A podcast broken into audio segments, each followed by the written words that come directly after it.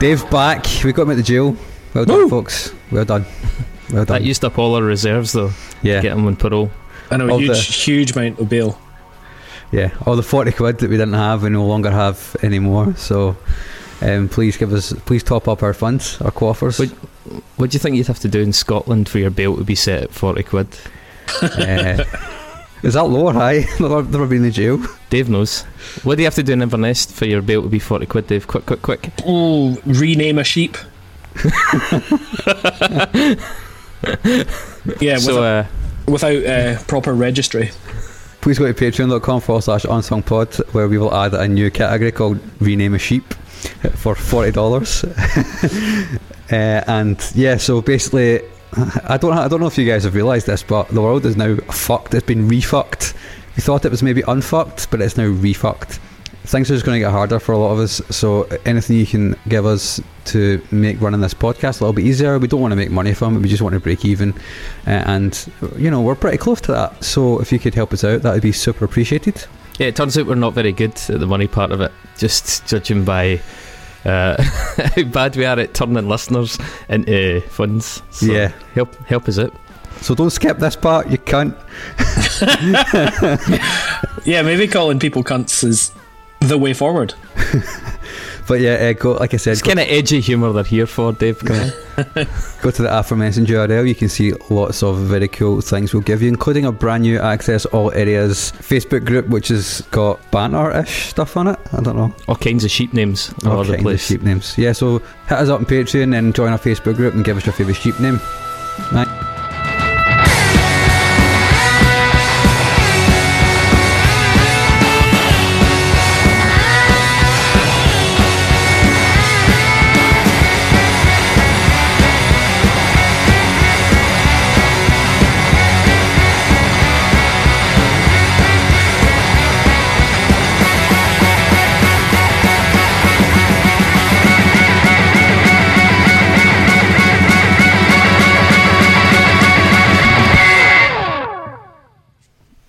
that time of the week. Ding ding. It's a Unsung Podcast. Yeah. Hey folks. We do need Welcome. a theme tune. Remember all those fucking years ago now where Fritz had made that amazing Nexus theme song? Yeah, we need Yes. something bespoke. Yeah, We do. I mean, the one that's in there was really just a placeholder that I made up. Although, Mark, wait, did you notice that it had the Nexus from uh, WWE in it? Yeah. And I didn't mention that in the wrestling episode.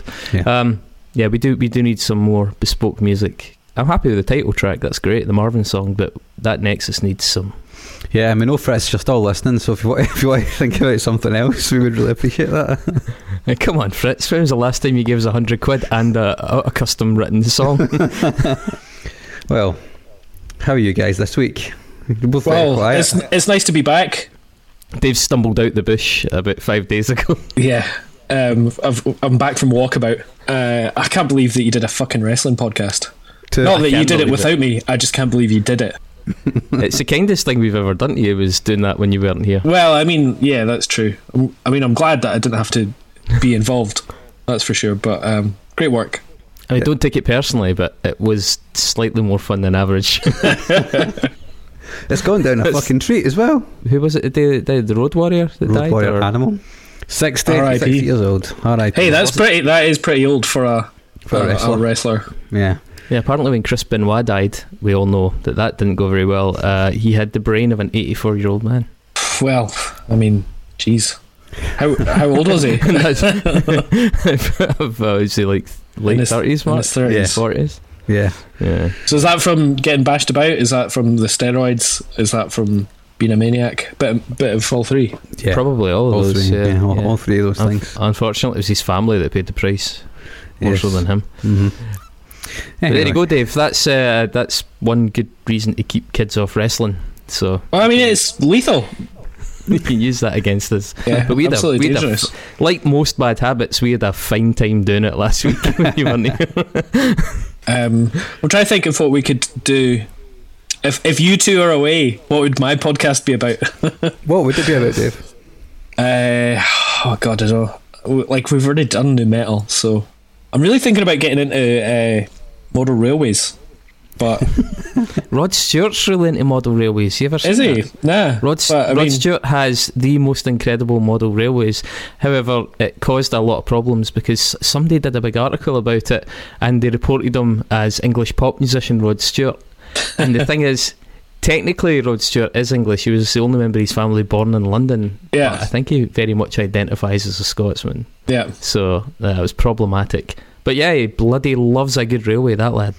Well, I, I know. recently seen somebody post on Twitter the the classic uh, clip of Rod Stewart calling the Scottish Football Cup uh, teams, pulling them out the hat. Oh yeah, doing the draw. It's Yeah. absolutely fantastic. So good. And he's steaming. Totally, I, t- I told you before he, the day that he did that, that he was there was a game on at Airdrie Stadium just before he did that draw, and he was spotted in Airdrie in one of those windowless old man's pubs, you know the kind that you get in Scotland where they look like bomb shelters. Yeah. Um, and he was in this old man's pub when my friends walked in singing Rod Stewart on karaoke. so, Amazing. Anyway, uh, Mark, this is uh, your choice of music this week. Um, obviously, it was another one, a bit like Burial, that got postponed, but we got round to it. mhm. it's not Rod Stewart, unfortunately. It is the Ugly Organ by the Omaha, Nebraskan band Cursive.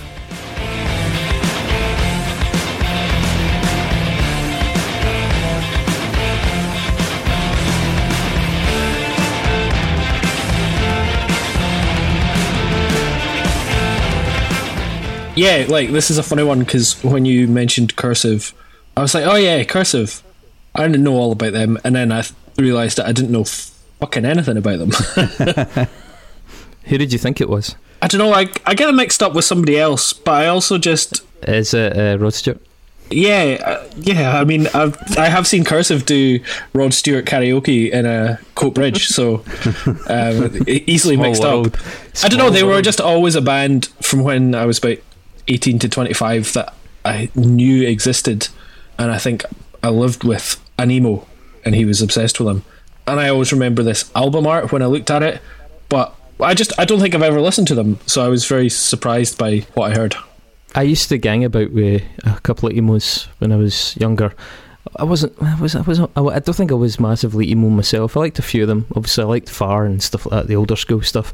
But I ended up going to see Cursive at uh, King Tut's in Glasgow, and I think it was actually quite a sought after ticket. And I was one of those annoying people at a gig that doesn't really care or appreciate what they've got. But I was taken along, and it was fine. It was fine.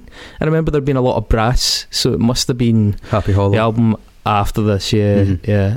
Um, I was at that I show was as well.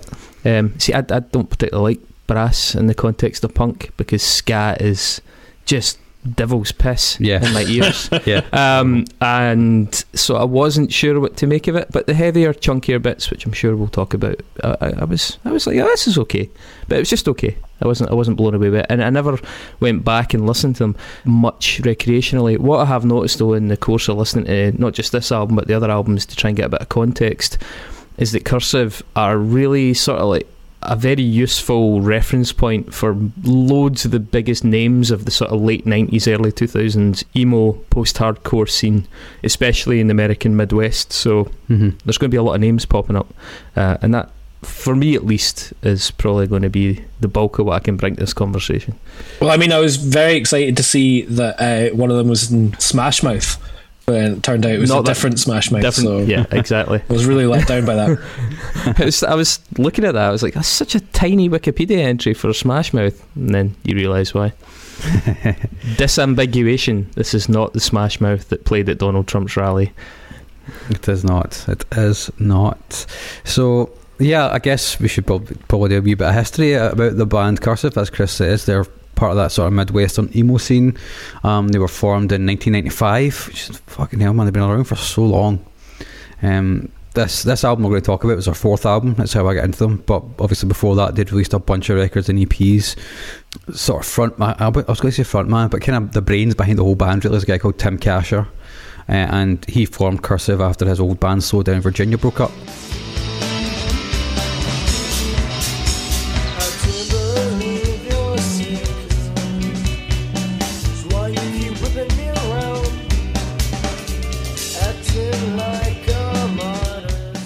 It's uh, so the the main core of the lineup has been ostensibly Tim Kasher, Matt Maginn, and Steve Pedersen on guitar, and also Clint Schnase. Is that how you say his surname? Schnassa. Schnassa, yeah, uh, on drums, who's recently came back to the band as well. He left not long after Happy Hollow.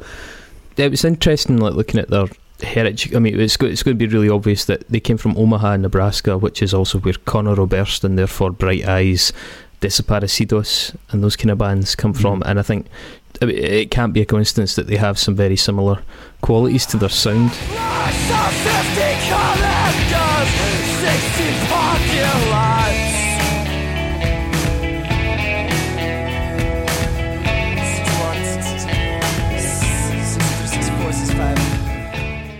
and even just their themes their approach.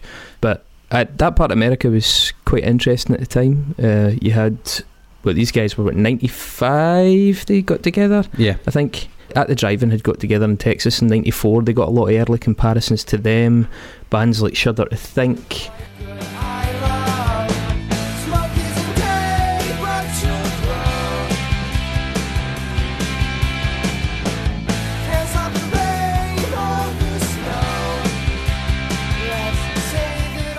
Jawbreaker from New York. Yeah. Uh, and I think a lot of those comparisons are fair. Uh, there's probably a couple others. Like I think there's a fair bit of Husker Du and Sugar, bits of Fugazi and bands like Archers of Loaf.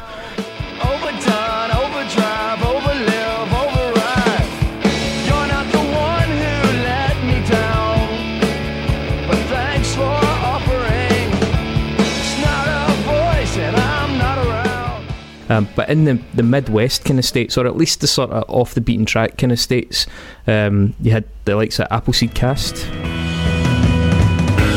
seaside road is falling away.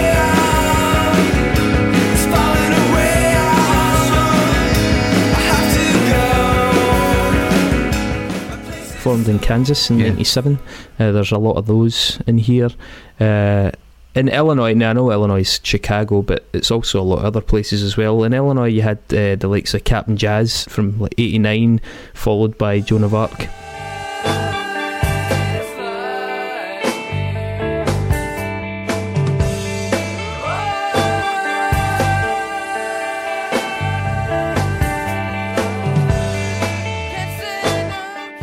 You also had Braid, who I think have a, a quite a lot to say in the, the, the music of cursive.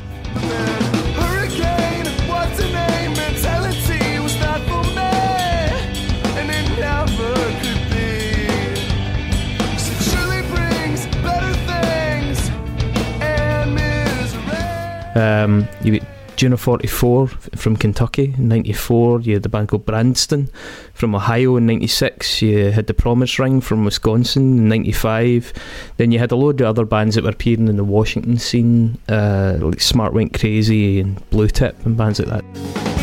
But he was only daydreaming about the future without his wife,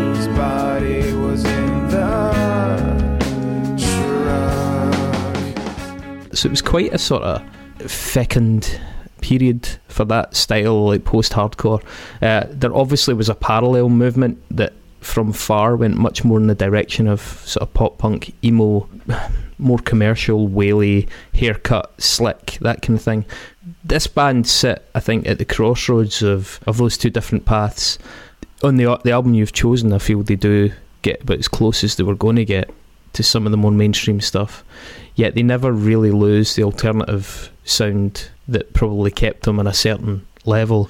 Yeah, so a lot of their history is like, uh, apart from all the bands you mentioned, they were also tied up in, as you kind of hinted at, like the whole kind of Bright Eyes thing. So Saddle Creek Records, they didn't they didn't come onto Saddle Creek Records until their second album, The Storms of Early Summer. Their first album, Such Blinding Stars for Starving Eyes, was on Can we just, Crank uh, Records. for- um, For people that are in my sort of position as well, Mhm. just to kind of help them out, because I had to look it up. Saddle Creek, if you recognise the name, they've also had obviously Desaparecidos, the Burst band that we mentioned, but uh, Hop Along, Azure Ray, Hand Habits, uh, The Good Life, which is Kasher's other project. I would say it's quite a well-known label, but certainly on certain, in certain circles, it's a, a fairly familiar name. Well, that's what I was going. To, that's exactly what I going to get onto. So, Saddle Creek predates this band. I don't know why it took them so long to get onto that label, but um, they were definitely all in or around, you know, that scene. Uh, Mike Mogis, the guy who, who kind of started Saddle Creek with uh, Conor Oberst's brother Justin, he was one of the producers on their first album. So clearly, being in Omaha, being a, being a part of this this particularly large scene for Midwestern emo, obviously them quite a lot of favours. Um, some of the bands Chris mentioned there are, are, are kind of the more notable ones that have come out, you know, f- from that record label, from that that part of the world. For some reason, Omaha seems to still and seems to still be quite a um, musical hub for, for the Midwest, even though even if it isn't necessarily something you would uh, you would associate with with uh, music if you're not entrenched in this kind of alternative or kind of post-hardcore thing that some of us It's, are. it, the Midwest is one of those regions that, a bit like parts of Europe, there, there, there aren't so many parts of it where you really feel that if you break through, you can go there and get success. You know, it's a bit like London in the UK. That used to be that old trope. But said New York, LA, even you know parts of Texas or Chicago, I suppose, is probably their closest point. But you imagine there's just loads and loads of bands that pop into existence and then drop out of existence and never quite get a look in because it's such a vast terrain. Well, I mean, it's literally yeah, it's so far from anywhere else. You know, it's miles and miles and miles of um, cornfields and wheat fields and stuff like that. So, for a young band, if you grow up in LA, then you can go and play twenty venues within a month, within hundred miles, and never play at the same person. Whereas in Nebraska, you can travel hundred miles and not see a venue. Yeah, I, th- I Yeah. think it's, it always kind of pops into my head when I think about even just analogously Scotland. There's parts of Scotland where you know there was bands appeared that could have done something, maybe had one or two very good songs and then just vanished again, and it, multiply that by a hundred for these huge, expansive parts of the USA and for other countries as well, where these bands never really quite play to the right audiences or get a chance to attain that momentum. It's it's quite staggering to think about how many truly amazing tunes, even forget albums, but just amazing songs that probably never really got heard. And that that kind of speaks to this whole idea of how those bands are often said to have the Omaha sound, which is a huge thing, right? Cursive being an instrumental part in that, Saddle Creek being a, a, a key driver, and, and, from an indie point of view as well, you know. Um, and yeah, it's it's it is interesting how these kind of parts of the world can how, how the kind of the dereliction around it brings people together into the one place you know, Cursive kind of come from such rich stock in that regard. You know that they're all all openly uh, admitted are middle class boys who kind of grew up in Catholic households, just kind of very much from this little part of the world, and a lot of people who who they knew had similar interests in, in music as they did, and it kind of led to this expansive sort of clutch of bands. And the Ugly So- Organ is seen as being a part of, of this scene, which we'll, which we'll get to in a wee sec. Yeah, I mean, just to kind of do their prehistory, was it '96 their first record came out, which, by the way, has that archetypal style of your first EP in a band. It's called Disruption, Yeah. the Disruption EP.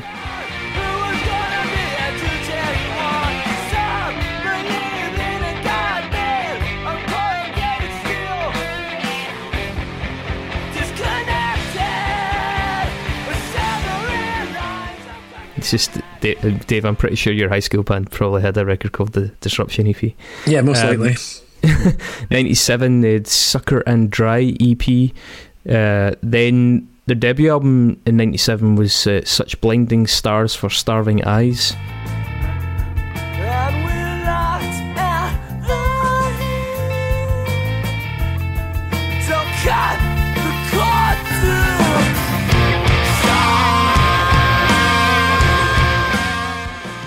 Uh, followed by the Icebreaker EP in '98. Um, and then I mean, we'll, we'll talk about the early records, but just in '98, the band basically split. Tim Kasher got married and moved to Portland, Oregon, and Steve Pedersen, the one of the founder members and one of the guys from Slowdown, Virginia, decided to go to law school.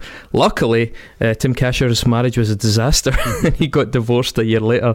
Moved back, and they resumed the band. Uh, at which point, Pedersen was replaced by Ted Stevens, who then went on to be in the band indefinitely. Uh, at, just before they broke up, I know they released uh, what they thought was going to be their swan song. It's called the the Storms of Early Summer. Colon semantics of song, some proper late nineties emo titling. Yep. Um, just on those records, did you spend much time with them? Because they, I mean, to me, immediately they sound like the kind of thing I would have heard at the thirteenth note in the thirteenth notes heyday, uh, when it had all these sort of Midwest any of the bands for the states that got over here almost always played at the Thirteenth Note in Glasgow. They were that it was that kind of sound. That's where I saw Appleseed Cast. In fact, first time.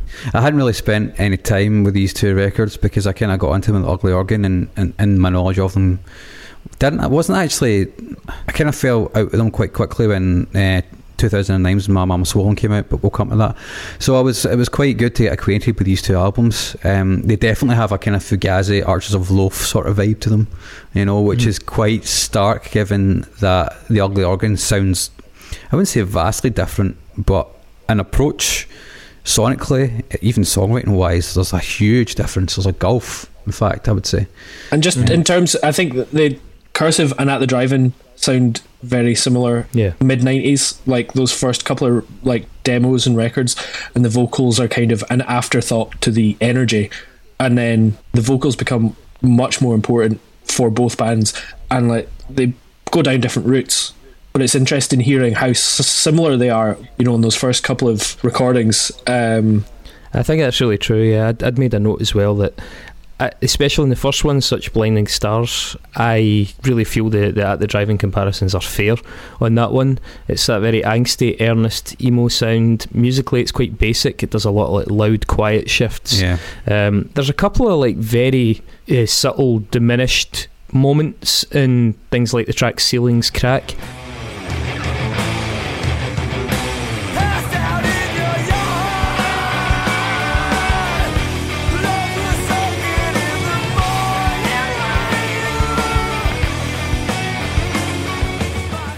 And that's where I think you start to hear the very earliest sort of peaks of some of the more dissonant stuff they'll do later on. But other than that, it's it's quite straight down the line emo of that era.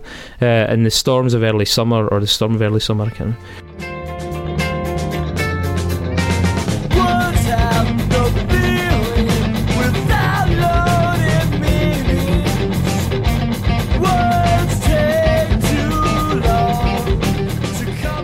I think you can actually hear quite a lot of the sound that went on to become synonymous with Desaparecidos. Um, I think there's a track called the the Rhyme Scheme. Uh, In fact, it's the first track. uh, Yeah, it good has, It has quite a bit of that in that. Mm-hmm. Um, and again, it's fairly typical of that late 90s emo sound. Uh, you heard a lot of these kind of bands on things like Jade Tree and Deep Elm, those sort of like cult, post hardcore, indie hardcore record labels.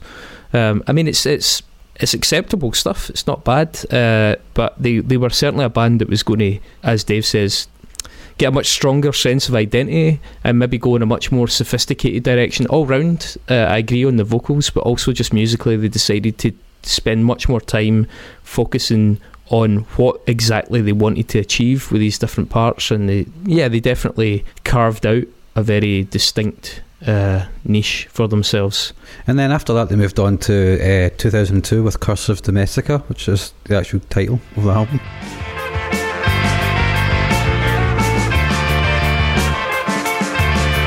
So.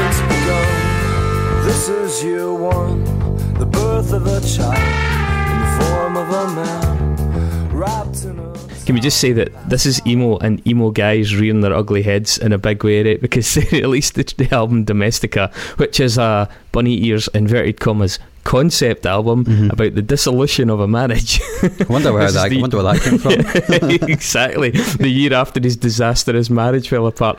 I, I think like it just underlines how fucking self-serving emo is and how emo guys can just be such a nightmare. I think one thing about it that kind of sat badly with me as well is that on this concept album, one of the themes is infidelity uh, of of the women, and it, that wasn't actually part of their marriage. That wasn't an issue. And whilst I know he's saying that it's not directly about their marriage, you know, people put two and two together, and it's sort of a little bit clumsy. Just after your marriage broke up, to start singing about your ex-wife having been unfaithful, it's, Mhm. it's like, come on, man, think about it. Like, it's so self-indulgent to the detriment of the other person. I mean, it's it's kind of lame. One of his best pals is no doubt, or not, I'm not, I'm not going to say definitely his, his best pal, but one of his friends is no doubt Conor Oberst, who's, you know, the king of this kind of shit. yes, Um, but, you know, this album is held in really high regard by fans. To, really well reviewed when Yep. it came out as well. Yeah. to be honest, for me, it never quite hits the mark. I can see where they're going. I can see the evolution in their songwriting. Uh, are some good songs on it. The Martyr is a really good song. I also quite like A Red So Deep.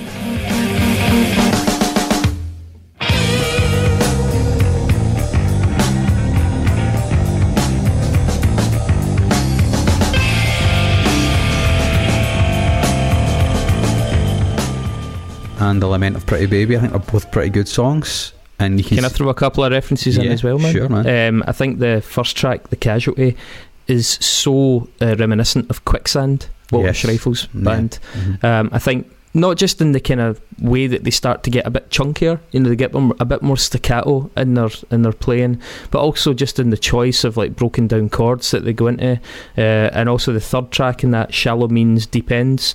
It has a bit of the quicksand, but it also really reminds me of the band Blue Tip that I mentioned earlier.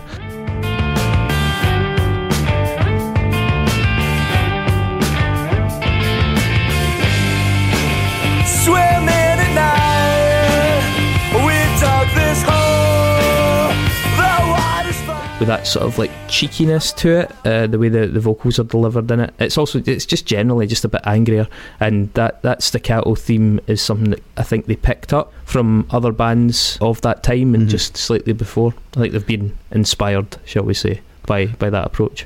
So uh, the following year, they released an EP called Burst and Bloom. Fan they got integrity, they got a DC sound, shudder to think Fugazi in Chapel Hill around the early 90s. Is the latest from Saddle Creek. Some melodies are like disease. which is when uh, Greta Cohn, cello player, uh, who had been playing with them for a number of years at this point, live, but hadn't actually recorded with them, then came into the fold kind of properly as a, as a contributor and as a player on the records. And this is when you can see the moves towards the sound of the ugly organ. Uh, I think this is a really good EP. I quite like this. Sink to the beat is, is probably the highlight for that. The, the cello's quite stark in it. It's a totally new vibe. You can imagine fans of the band being like, "What the fuck is this? What's going on here?" Mhm. You know. the, um, cel- the cello edition definitely expands their palette Absolutely, significantly. absolutely. In fact, it puts them just even conceptually into a, a whole new area of that scene. Mhm. You know, you're going from being just guitar, guitar, bass, drums. I will say one of the bands that I think they have a bit in common with sonically, Smart Went Crazy, also used the cello. Um, is it in 2002? During the tour, the, the uh, Kasher got had a collapsed lung, didn't he? yeah. and the, the whole- the whole tour got cancelled. That's part of why they were able to spend so much time working and writing on the, the ugly organ uh, because of that collapsed lung. Is he a really thin guy? Because I mean, in my experience, like I know collapsed lungs are really associated with people that are very very underweight. Yeah, I'm not entirely sure to be honest. Um, So obviously, ugly organ, you're going to talk about at length. So we'll just bounce right past that. mhm. Um, but it's interesting, without giving too much away, that they announced a pretty well, an indefinite, but certainly a lengthy hiatus right off the back of what was by far their most commercially successful uh, and critically successful moment. I Mhm. think that at that point, though, Kasher refocused on that other band. He's in the Good The Life. Good Life, yeah. And they released Because an they're- album called Album of the Year, which is really good. She was convinced I was under the influence of all those drunken romantics. I was reading Fante at the time. I had Bukowski on the mind. Yeah, 2004. That that was a critical success as well. So he wanted to devote some proper time to that. And at that point as well, did uh, Clint Schnassa and Matt Maginn not start touring with Bright Eyes? Yeah, yeah. And then Greta Cohn moved back to New York, and she's actually, uh, in recent times, she's actually been uh, involved in podcasting, podcast producer and stuff like that, which is pretty cool. The story, the story about how she came into the band is actually really interesting. I don't know if you know it, but she obviously lived in New York, and she- got a phone call, or like her parents got a phone call from Ted Stevens, and they were like, "Some cowboys trying to talk to you on the phone. We don't know what it's all about. Maybe you should call them back." And the, the guy was saying, "Do you want to come and, and play with us?" And she was like, "I just, I just quit the band I was in, and I wanted an adventure, so I just fucked off with Cursor for five years and had a great time. So it was pretty cool." Uh, they released a compilation album in 2005, The Difference Between Houses and Homes. Mm-hmm. Uh, and then 2006, that hiatus was, I guess, officially over when Happy Hollow came out.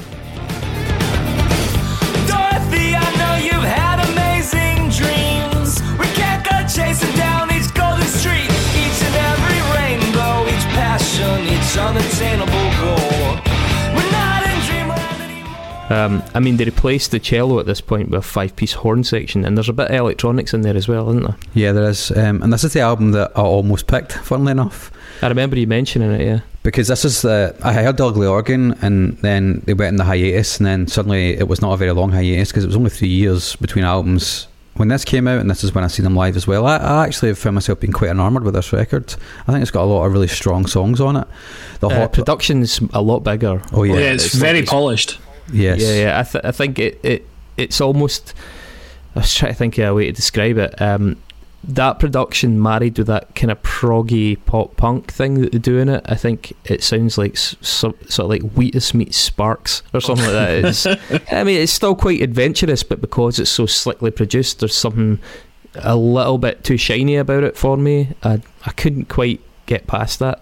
I kind of I know that there's like an irony in it, both with the artwork and production values, because the whole thing is a concept album of like a upper class God fearing town, but it's got that sort of David Lynch, you know, there is poison under the beneath the surface. So I appreciate it, but I just it didn't grab me at all because I, I liked the sort of grittier production. Yeah, I felt like it, cerebrally, I was like, oh, this is actually a very strong start, especially, but I couldn't get any real emotional connection to, to the record itself. I did, there were a couple of bits. I mean, track four in it, Bad Sects. Last week a boy, I theology.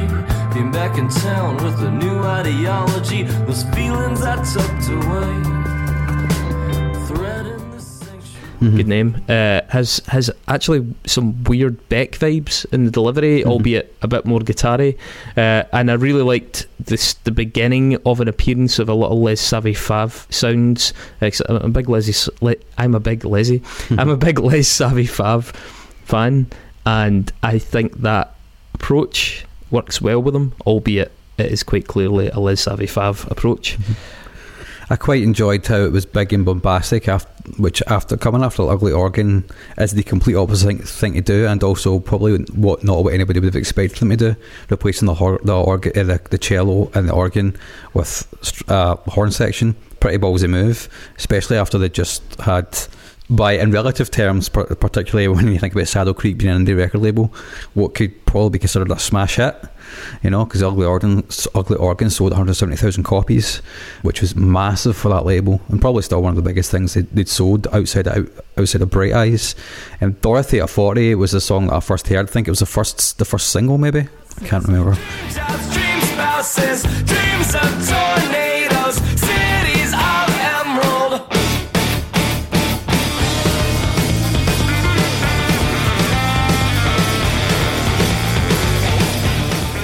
But that, that hooked it me. was. That hooked me for that record. Ted Stevens sings in a few songs as well. Big Bang, it's pretty cool. And Bad Science as well, where his voice is kind of his voice is totally different from Tim's, which I also also quite liked.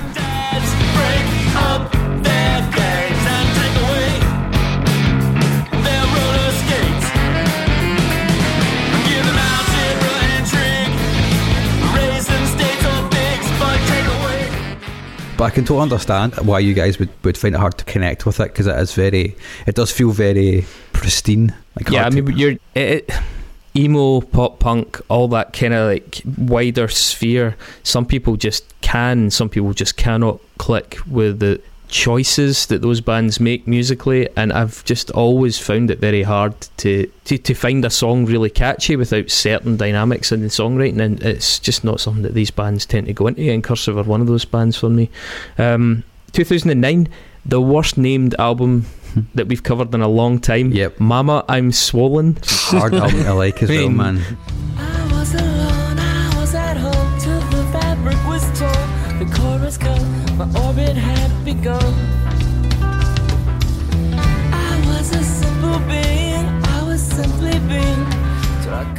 Mama, I'm, it's like a Frank Zappa album. yeah, that, I mean, this is the first time they appeared in David Letterman. They were their their longevity was starting to get them a, a, a, a lot of kudos as well. You know, they weren't just a flash in the pan. Clearly, a couple of tracks in that. With uh, again, in the now, that first one has a lot of Les Savy Fav feels in it.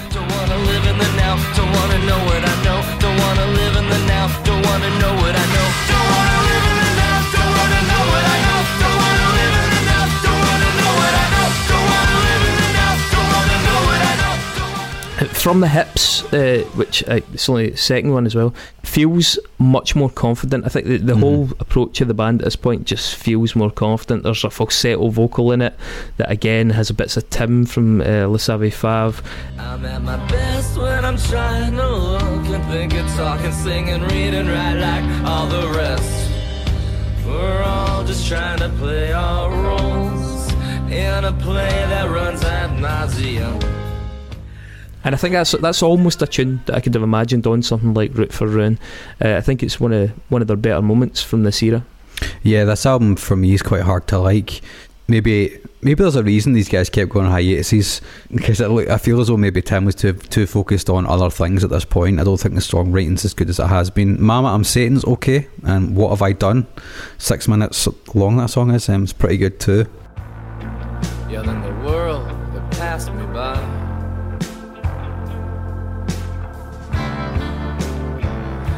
Was telling everyone back home that I was taking it by storm. But for me, it just kind of washes washed over me, and then at this point, I was like, I'm done with this band. I'm out. so I stopped. Yeah, I they- stopped listening to them after this. You do start getting the diminishing returns thing. Don't They um Clint left the band, hadn't he? Uh, bef- Yeah, Yeah. So yeah. this is his first. Their first without Clint, and I mean, you can kind of tell that they're not doing as interesting stuff. They, they released I Am Gemini in 2012, a bit chunkier, but also a bit generic. If so, I wave my white flag willingly. I have shed my snakeskin and clustered flies. Very Yeah, there's a- generic. There's a track Yeah, I, that, I uh, thought it sounded like Senses Fail. I was like, oh no. yeah, there's, there's a tune on that called Warmer Warmer that reminds me of like an emo version of They Might Be Giants, and I, I couldn't get behind that.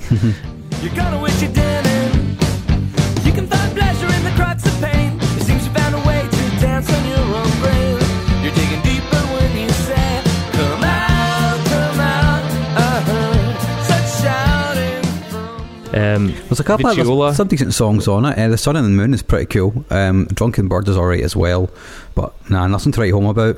Not at all, really. I take it to mean bird as in a bird, because drunken bird over here has a completely different connotation. Yes, I imagine so. Uh, Vitriola in 2018, uh, that fucking first track name, Free to Be or Not to Be You and Me.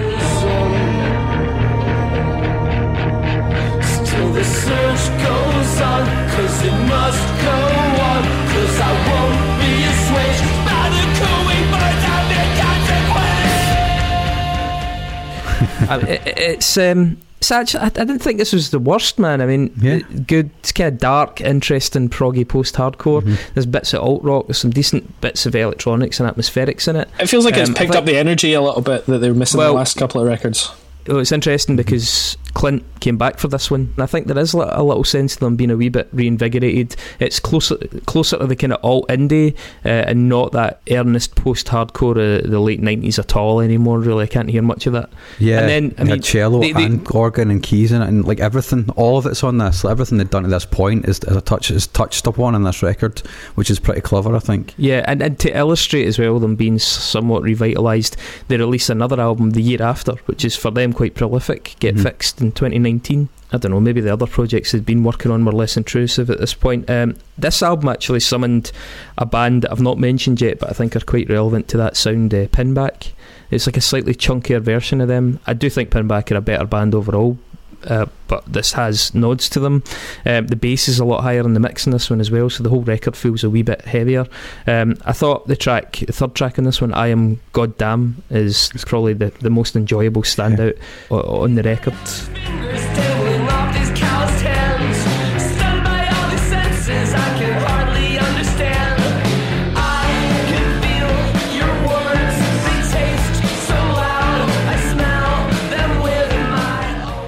Rabbit, stranded satellite. pretty good as well.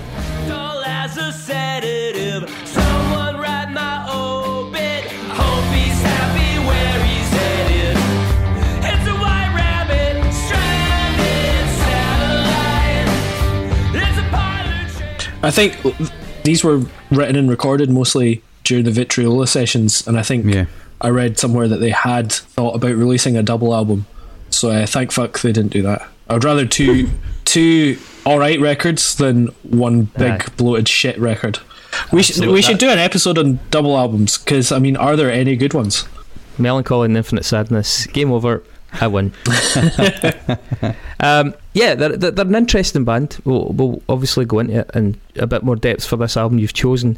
I think I want to mention how much their approach, not just their approach, but all the bands we're touching on uh, in conjunction as well, uh, really seem to have influenced certain scenes. And we've done an episode about the Dundee scene in Scotland, right at its kind of peak between 2000 2005 that sort of era up there of really inventive unusual post-hardcore bands maybe just a few years behind the curve of their american counterparts but probably because they were hearing a lot of these groups and i think cursive are one of the bands that seem to have left a bit of a mark in that scene. You can hear them in the bands of that era like venetian love triangle mercury tilt switch katie bar the door and even some of the early Laeto stuff.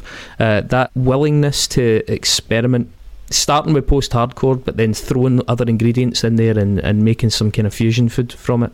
That seems to have really taken up there in particular. And I hear when I was listening through the back catalogue I could hear a lot of those and it was quite nostalgic in its own way uh, even though I don't think many of the cursive songs really jump out at me.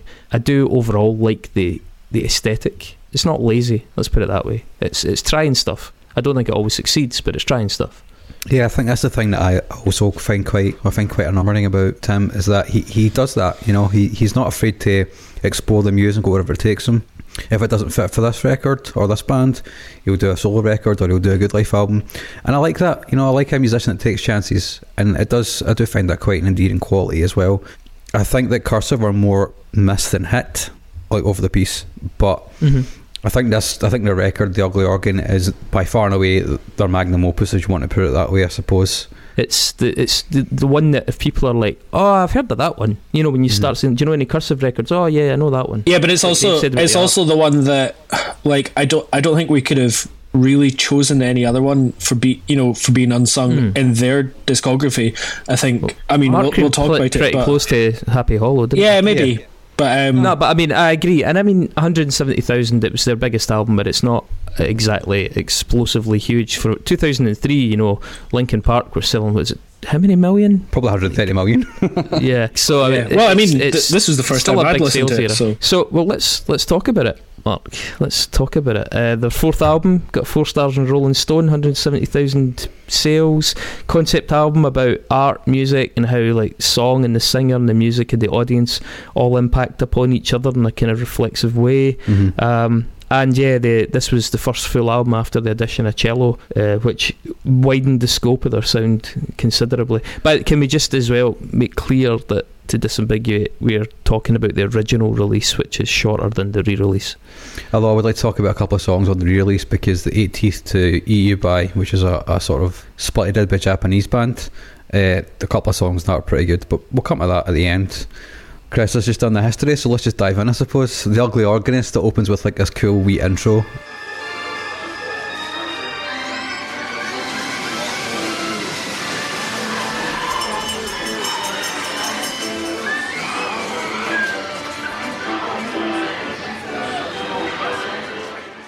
I guess this is the the protagonist of, of the concept album. Um, I quite enjoy this because it sets the atmosphere and the tone, not just for the whole al- well for the whole album, yeah, but it also takes us in a new direction for Cursive. This is like, what the fuck is this?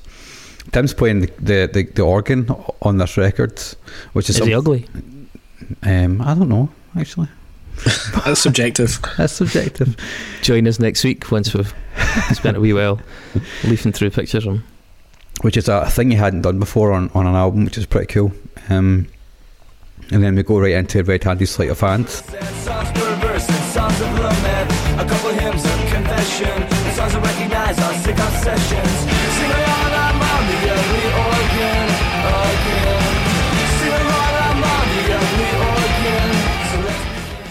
Strong opening. Some some red-handed sleight of hand. Oh, sorry. Some yeah, I, keep, I always call it red handed sleight of hand.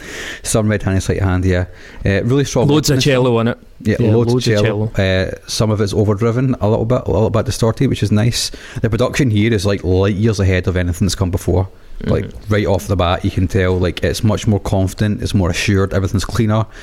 I don't know if you guys had listened to the original and, and the reissue, but the reissue reissues kind of rebalance some of the guitars, the cello. Um, the cello is pops out a lot more, but the cello and the keys add a really whole brand new layer to cursive. Um, if this is the first time you've come into cursive and you try and go back to listen to the other stuff like I did, there is definitely something missing because there is fundamentally instruments that are not there. Um, This you- is quite quite poppy, and it, it immediately sounds potentially sellable, g- knowing what was going on at the time as well. But even just in, in any circumstance, it's accessible. It follows a lot of the sort of melodic patterns and habits of pop punk. I, I don't love it, but you know, I can I can acknowledge how well realised it is as a song, and it kind of marries that very emo vocal to little bits of the, the driving eccentricity. It kind of gets that balance fairly well. Yeah, his voice is so much better in this song as well than it has been in any other record. Yeah, this is like. I think Jimmy Eat World did that as well. Like, remember the first couple of Jimmy Eat World records, the vocals were very understated, and then all of a sudden they were just like polished and uh, and kind of sparkling and very expressive. That's what Cursive did here. Mm-hmm. Can I? I just want to talk about my first impression of this because this is the first proper track on the record, and I was quite taken aback by how off my expectations were. For some reason, maybe it's just because of the artwork or because they're on Saddle Creek. I always thought that they were going to be like fucking Modest Mouse or Arcade Fire or something like that. And then this comes in and it's just it's way more pop punk than I thought it was going to be. And immediately I was like, oh, oh holy shit! It sounds like Thursday with violins. um, well, cello and. We haven't talked about them at all, but like I, I think throughout the record they sound an awful lot like Murder by Death.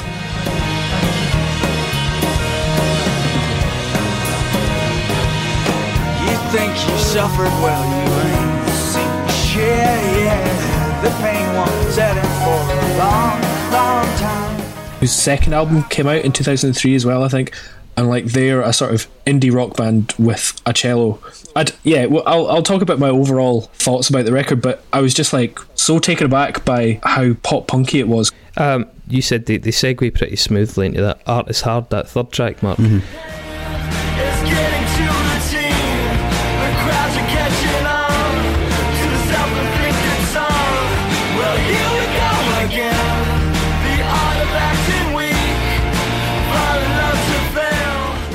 It's well chosen in the sense that they kick it off with a, a very slightly oddly timed riff, and it's to av- avoid any people like David, for example, arriving at the party and being like, "Oh, this is what this band do." They're trying to keep their options open. I think at early stages of this record, and that's probably a, a, a pretty savvy idea. I like that it's a little discordant. They've been playing with it for a while, and it's good to hear it in a, a more polished packaging. When the, the cello in the mix is, is pretty huge, and I think the melody in this song is probably one of the strongest, and, and it was definitely one of the strongest in their career at this point, if not overall. Um, it's, it's quite catchy. The chorus is really really cool. I like it, uh, and the the bridge, the wee bit that they do in between the chorus and the verses, is quite it's quite snazzy as well. Uh, funny that Dave mentioned expecting Modest Mouse because the fourth track in it, The Recluse,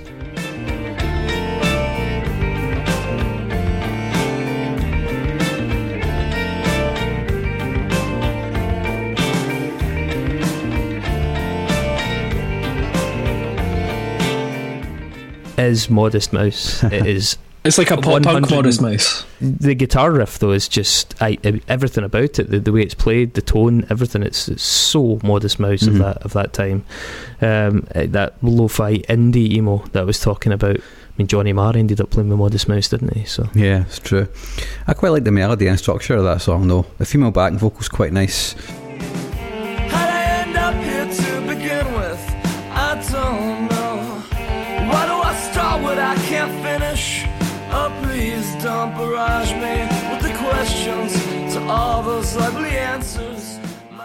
And it keeps di- dipping in and out of different grooves and textures. I know nothing about Modest Mouse, I've never listened to them. So, now if you like this song you'd love Modest Mouse early on The Moon in Antarctica those kind of albums yeah you'd love that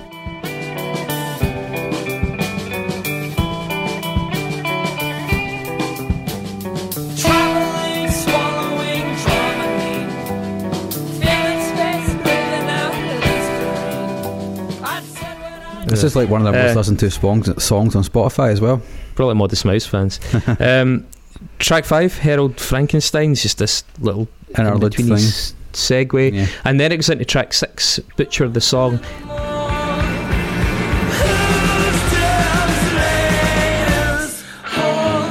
No, that's not fair. No, that's just obscene.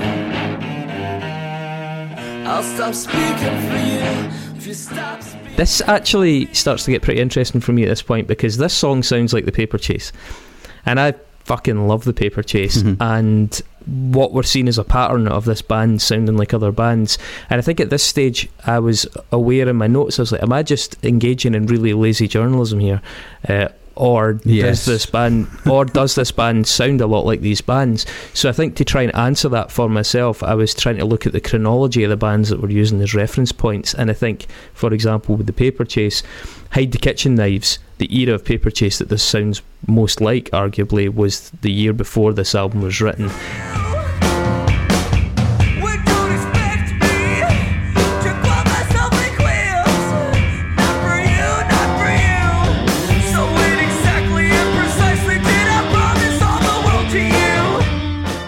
And I think there is no way that the paper chase didn't impact upon his uh, musical consciousness. Mhm. When when you hear this, the the kind of ugly oddball use of the cello in this Mm. really adds to the butcher, murder, sinister atmosphere that's hinted to in the title.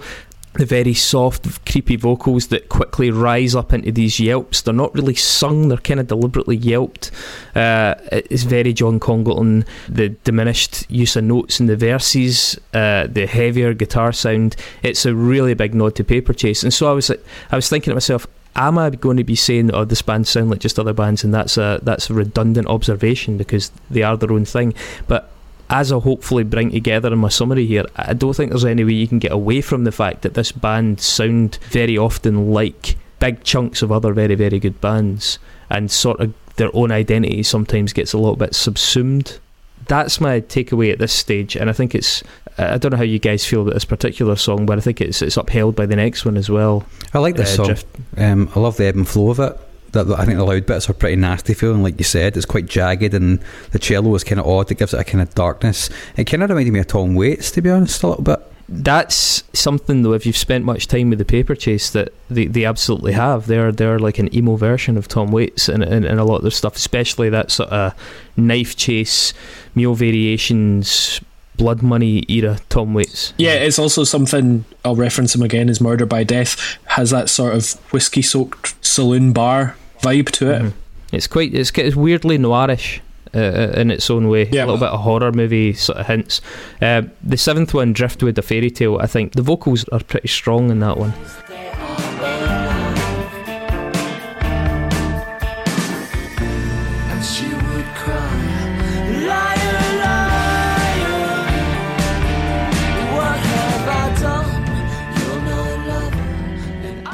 What I do think is that it starts to become obvious that for me, for my personal tastes, this album picks up halfway quite significantly. I think the second half of it is considerably better than the first half. Which is funnily, funnily enough, the Pitchfork review said the exact opposite.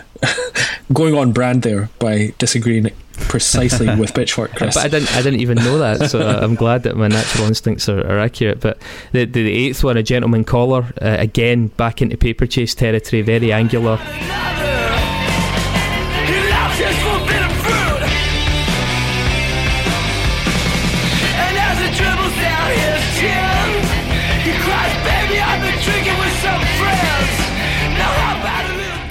Very. Cello work, yeah. yeah, cello works really well in it, Mhm. nicely layered up. Um, The it's feedback for me the the mo- man. I love that shit. Like the well, the yeah, I was going to say, Yeah. loads of energy, a bit of frenzy in this song. It's the most interesting song I think that so far, and it's not exactly catchy, but I do really like their musical approach on it. Mhm. Yeah, like the tortured horns and the cello, the, the way the cello echoes the main riff when it gets heavy is a really cool twist, man. And I, I have no reference for those other bands that you've mentioned. I've not listened to them. Have you not spent time with Paper Chase? Not that much. I've heard some stuff, Uh, but not the stuff I would, see- not the stuff I would, I would kind of recognise alongside this. So, Hide the Kitchen Knives is an album that I have already decided I'm bringing to this for a future episode. So I'll speed that up a wee bit because it's uh, it's phenomenal. It's it's this, but much much darker. Mhm. Um, and I would say with very slightly stronger hooks, but you know we'll, we'll get there. So the next track is Harold Weathervane.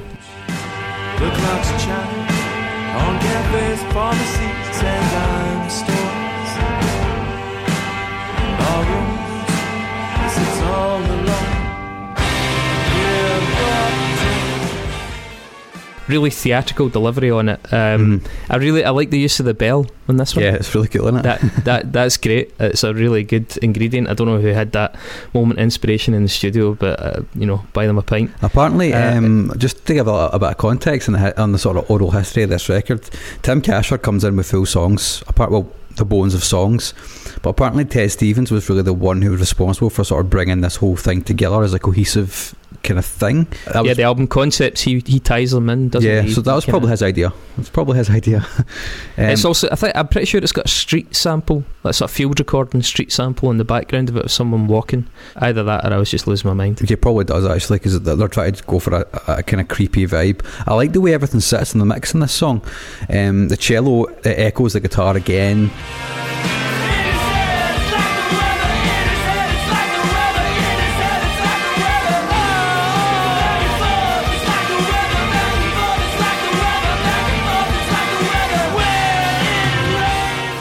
It's, it's really loud in the mix, and it, and because of that, the guitars can kind of go off and do kind of cool and interesting things. It kind of feels like it's half a song because it's got that outro of just the Uh, organist doing unsettling organy things. Yeah, yeah, the structure's interesting. Uh, the, the DI'd, um, I think it's DI'd guitar. It's, it's certainly very dry.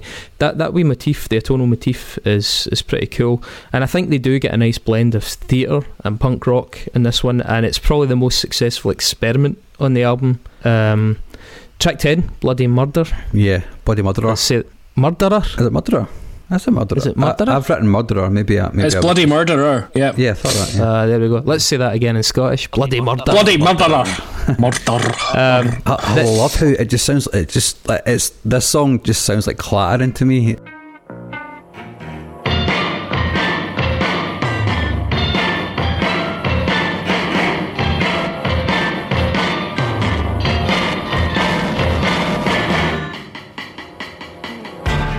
It's like they're all in separate rooms, playing slightly You know, it's every got- it's- every time, a different tones. it's tones. anti-rock. Like, yeah, that's the thing. It- It's anti-rock, man. It starts with like a trademark sort of anti-rock US maple type deconstructionalist thing. It's just yeah, deliberately awkward.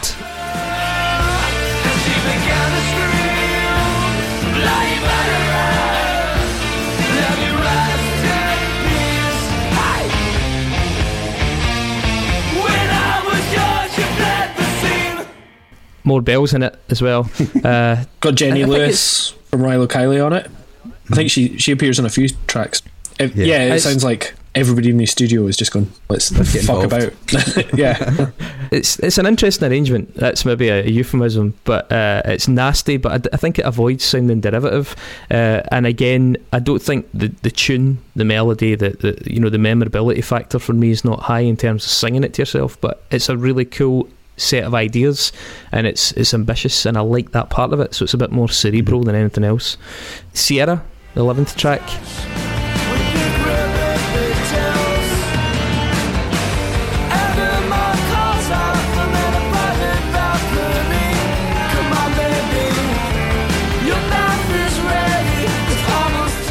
Yeah, more kind Uh, of straight ahead, kind of back to a more kind of standard vibe. I think I like the driving Yeah. nature of it. Yeah, it's it's got a kind of ambitious emo with a twist feel to it, um, and the best song in the album. The best song in the album, yeah.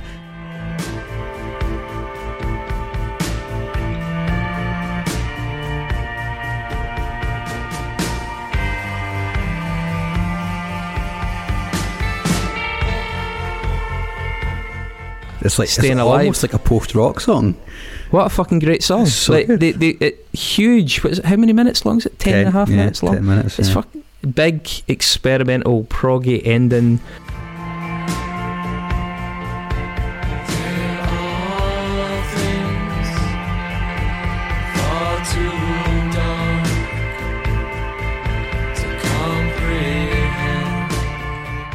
Uh, it's got loads of interesting dynamics on it. There's a terrific, big, tuneful moment about two minutes fifty-five Mhm. uh, that is just really fucking well done. It's by far the best moment of melody in the whole record.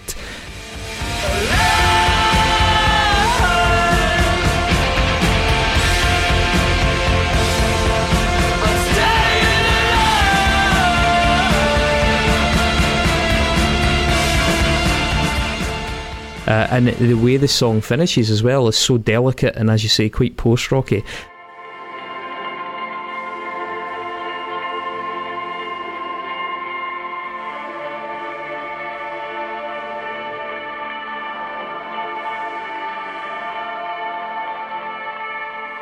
It- It's actually quite annoying that they can do that so well and that they don't choose to do it more often. Um, I think it's a really, really good song. Mhm. Uh, and probably, if I'm perfectly honest, the only one I would go back and listen to recreationally.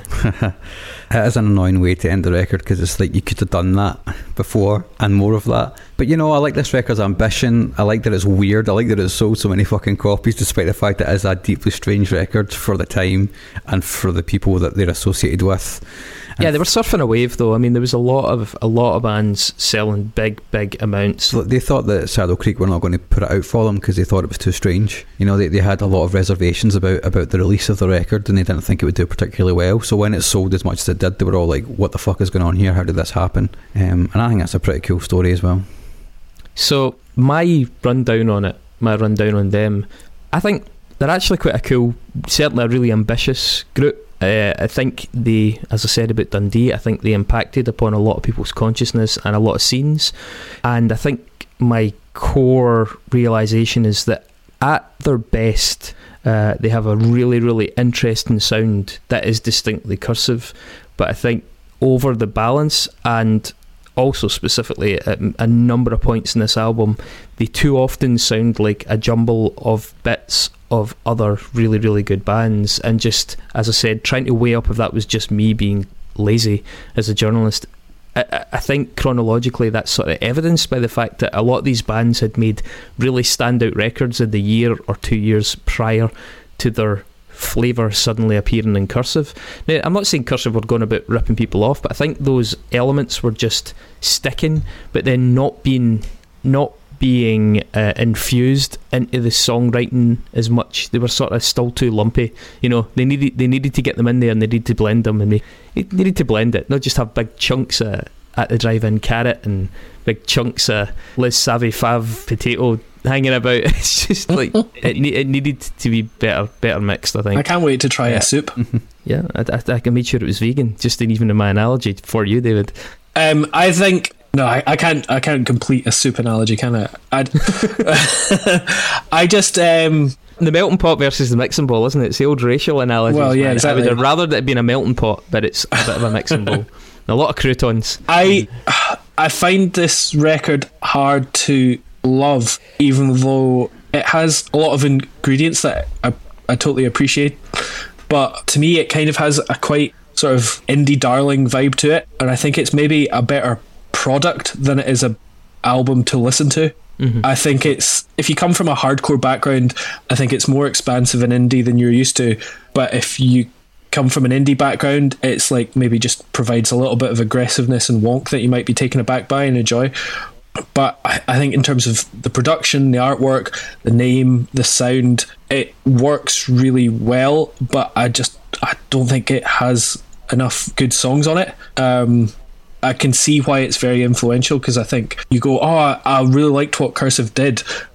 Going deep on it, you're like, oh, there's not actually as many parts in it that I enjoy, but I feel like it. Do you kind of get what I mean? It leaves more of an impression that it actually deserves, maybe. Yeah, it's like I was saying in the structures. I, get I really when I'm listening to them, like, oh, they've done a really good job of that. They've done a really Mhm. good job of that. But at no point have I been able to sit and hum one of their songs. It's not left any real like mark on my psyche in that sense. They they occupy a space and it's very well realised, but Yeah. it, it doesn't sort of jump out musically. I, I would just say it as well in terms of my verdict. I think in the big scheme of our discography of unsung albums, there's going to be a lot of bands that we've mentioned in this discussion in there. Uh, I don't think it needs to be absolutely overloaded with every alternative emo and post hardcore band that came about. And whilst I think Cursive did some really impressive stuff, and I'm sure loads of people will be raging because this album is a bit of an indie darling album, uh, it doesn't make that cut for me. So that's where I stand in it. Whilst I would say, if you're into it, definitely listen to it. Boo! I would I would say uh, go and listen to Who Will Survive and What Will, Will Be Left of Them by Murder by Death, which came out the same year and didn't have the marketing this that this record did. And uh, wasn't as cool as this record, but maybe has better songs on it. Boo! I understand, Mark, but I'm not. I'm. I'm sorry. Boo. All right, Mark. I mean, you give it your best shot. Well, you know, hey, it may well get voted in. it may. I, I mean, I think I I think our listeners probably will vote this in if they like emo. Emo guys are loyal, just not to the girlfriend. If you like this record Hey-o. 17 years ago, then you Or the they would probably vote it in. But I'll, I'll have you know that I turned in a job with gangsters lately. My morals are You did. fine. yeah, you did, but you're not an emo anymore. I'm not. You're man. You're a man of the world. I'm just a man. Just a man Uh, of the world. So it's Nexus time. It's Nexus And time. There's something pretty special in the tank. The- this is the first time we're seeing Nexus tonight.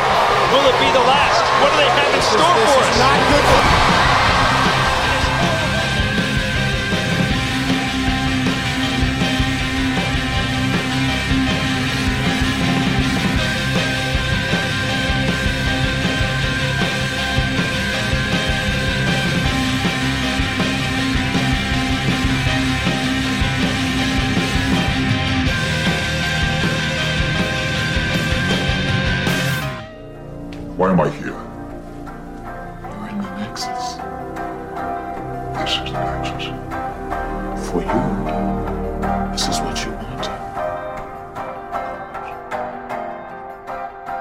Well, Mark, you go first, seeing as it's your record. Um, who I believe it was it was uh, I, I wrote down how to say it. Yeah Kenny how to say it now. Kenny Benella, Kenny Benella. wrote this, and it is Jamaluddin Abdujaparov. Is that correct, Uh, Chris?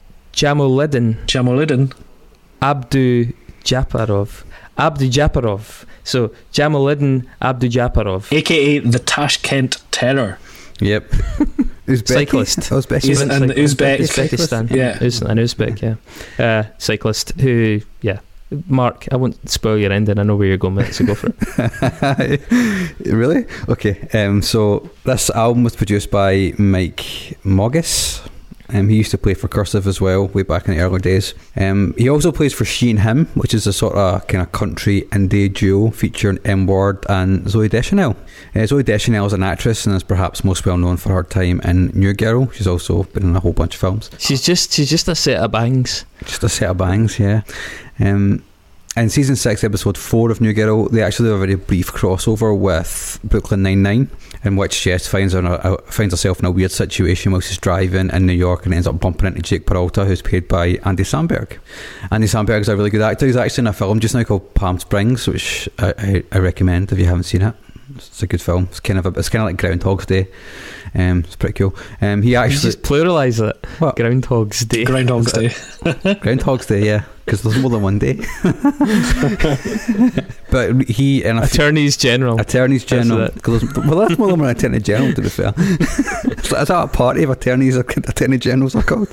Um, anyway, um, he recently appeared, well, a few years ago, he appeared in a Netflix special called Tour de Pharmacy. Which is a mockumentary about doping at the Tour de France in 1982. This didn't actually happen, but a short synopsis of the film is that Samberg plays a Nigerian rider who is one of only four riders in the Tour de France that year because everyone else who was caught doping was also caught paying off the president of the International Cycling Union and were all thus banned from the tournament. It has John Cena playing an Austrian in it and he's amazing. Highly recommend it. It's on Netflix, only about 40 minutes long. Um, Lance Armstrong actually appears in the documentary as an outs uh, in the mockumentary, sorry, as an outside observer about the incident, and he wishes to remain not anonymous for the whole film. But obviously, the joke is they fuck up making him anonymous, so you, you know quite clearly that it's Lance Armstrong talking about doping, which didn't go down very well with some critics. As people probably know, Lance Armstrong won the Tour de France seven times, but he was stripped of all of his titles due to doping.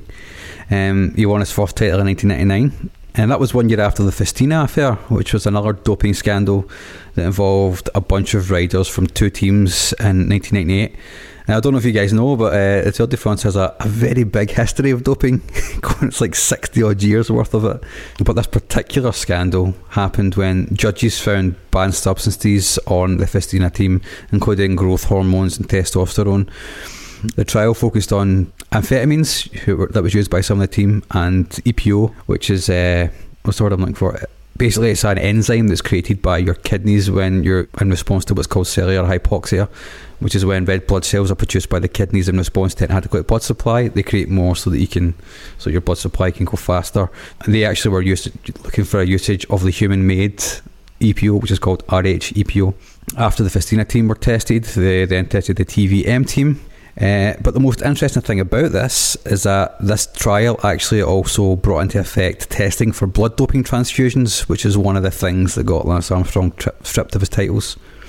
Somebody who was later retrospectively involved in the Festina affair was Laurent Laurent Laurent Jalabert. Um, he wasn't immediately implicated in it, but they did a after the trial in 2004. They did a retrospective test of 60, 60 rider samples, and he was found to have taken EPO as well. Um, Jalabert is one of only five riders to win points classifications in all three Grand Tours the Tour de France, the Giro d'Italia, and the Vuelta a España. The others are Alessandro Petacchi, Eddie Marks, Eddie Merckx, Mark Cavendish, and of course, Jeroen Beckyman. yeah, you've got to say his name. I don't know how to say his name. Jamaluddin Abdujarparov. that guy. Right, can we just pause a moment to reflect on how fucking shite cycling is? Yeah, I. I mean, cycling is fine if you need to get around, okay, but see if you sit and watch cycling, fucking kill yourself. I mean, it's literally superhuman what they do because it's physically not possible because they're all on huge amounts of drugs. on drugs. Mm-hmm. Yeah, yeah. And it's also, but it's also superhuman and boring. yeah, but you get nice views of the Alps. And their arse Yeah. in lycra. That's what you meant. Yeah. Right, you go next for that because mine's a piece. All right, I've managed to do a quick one actually. Uh, Cursive in 2004 toured with The Cure. Uh, the Cure in 1993 played in Finsbury Park with Belly and Sugar and Catherine Wheel. It was a festival thing called Great Expectations. And yeah, The Cure headlined, and Carter, the Unstoppable Sex Machine, were second headliners. Oh yeah, Carter USM.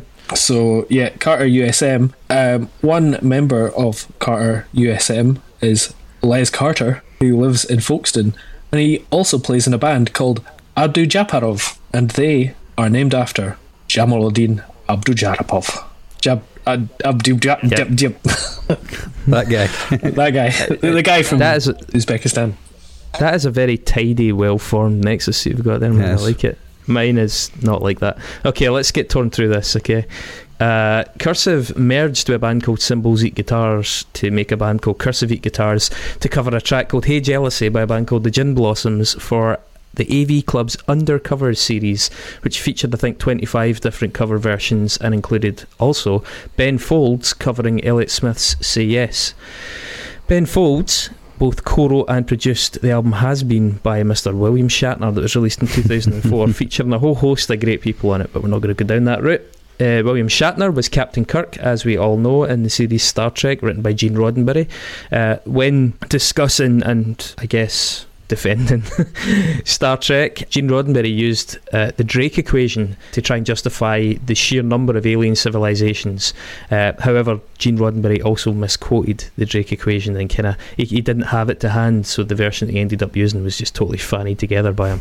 uh, the Drake equation was written by Frank Drake in 1961, and it's basically about the number of alien civilizations uh, that are likely to exist in our galaxy. Um, I love it's that actually fact. not I love that fact, by the way. it's not actually intended to calculate the number of alien civilizations, Hmm. though. It, it was more devised to stimulate discussion at the very first ever SETI, Search for Extraterrestrial Intelligence, uh, Hmm. meeting. The lowest estimates, according to the Drake equation, uh, which kind of use the more skeptical values, including things like the rare earth hypothesis, uh, come out at 10 to the negative 13 uh, power wise. So we're very, very probably alone. Uh, but the highest estimates, um, the, the figure that tends to get bandied about is that 15,600,000 intelligent species in the Milky Way galaxy, uh, although that has a variance of a factor of 100. So 100 more or 100 le- times less, if you know what I mean. Yeah. Um, so it's quite uh, quite a big boundary on that. Um, the Drake equation then led to the Kardashev scale in 1964, which was by a guy called Nikolai Kardashev. And that's to do with the number of hypothetical civilizations that qualify as one, two, or three. One being a civilization that can utilize the energy of its planet, two being the energy of the solar system, and three being a civilization that can utilize the energy of its galaxy and therefore has unbelievable amounts of energy at its disposal and is therefore probably capable of doing magnificent, enormous, unimaginably huge things. Um, and so that's all to try and gauge the sort of intelligence, sophistication, and power mastery of these civilizations. Anyway, so the Kardashev scale leads to the Fermi paradox. The Fermi paradox was devised by Enrico Fermi, and it's really there to discuss uh, is alien life likely if we haven't encountered it, which is kind of has a lot in common with the kind of time traveler paradox. Is if time travel is possible, why have we never met a time traveler? Um, now, the Fermi paradox leads on to the Great Filter theory. Um, the Great Filter theory has become relevant recently. The Great Filter theory basically says that the, the easier it is for life to propagate and potentially evolve, the worse it actually bodes for humanity because if life is easy and yet hasn't evolved to a certain stage and contacted us, then there's probably something called the Great Filter, which could be in our past or could be in our future, which restricts that evolution. Um, now, the recent discovery of PH3 or phosphine gas on Venus suggested that there could be life on Venus in, in the atmosphere. That is a big problem in the sense of the Great Filter theory because we're looking at the prospect of there possibly being life on Mars, or at least the history of life on Mars, history of possible life on Venus. If life is that easy and yet we've never encountered life, then the Great Filter theory starts to look pretty daunting because it says maybe there's a very, very, very high chance that like evolved civilization overextends itself in every different situation. Well, I mean, Um, look out the, the window. I mean, that seems very Well- reasonable. super well illustrated, yeah, by people's refusal to wear masks or even acknowledge global warming properly. Um, the Venus is the place that they discovered phosphine gas. Uh, the surface of Venus is 408 degrees centigrade. So, vaporized minerals, for example, condense at the top of some of the colder mountains, and actually you get metal snow and frost as a result.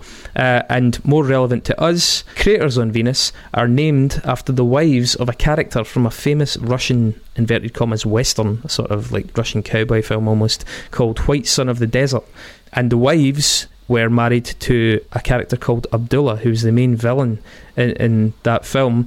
And because of his appearance, Abdullah was actually the derogatory nickname uh, people used to use for Jamaluddin Abdul Japarov.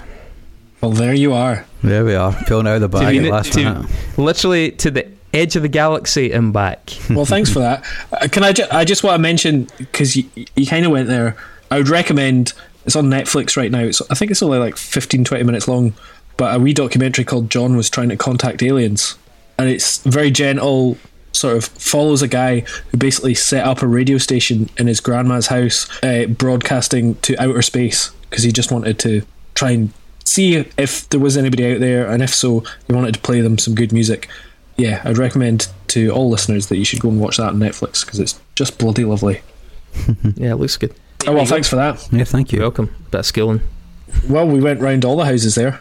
We Uh, did. So go to Facebook and vote whether uh, cursive ugly organ should be on it or not. Um, And just to just to say that we're having trouble with the polls on Facebook just now. Um, so that is the actual Bloody polling immigrants. mechanism, the actual I polling gonna mechanism, not, not not the country. Steady on. So please uh, click through to our website and and vote on there because there's so few people voting because it's not on Facebook. So you have to actually go on the website. Might take a wee second to load the poll, but please go and do that. Thank you. uh, so next week, what are we doing? Next week, we are going to do The Eraser by Thom Yorke. Wow. Okay, interesting. hmm hmm And Do an exit. that noise means we're going to remember to choose our Nexus live on air this time. Or, well, live and recording. So we will be Nexusing Thom Yorke to Lee Atwater.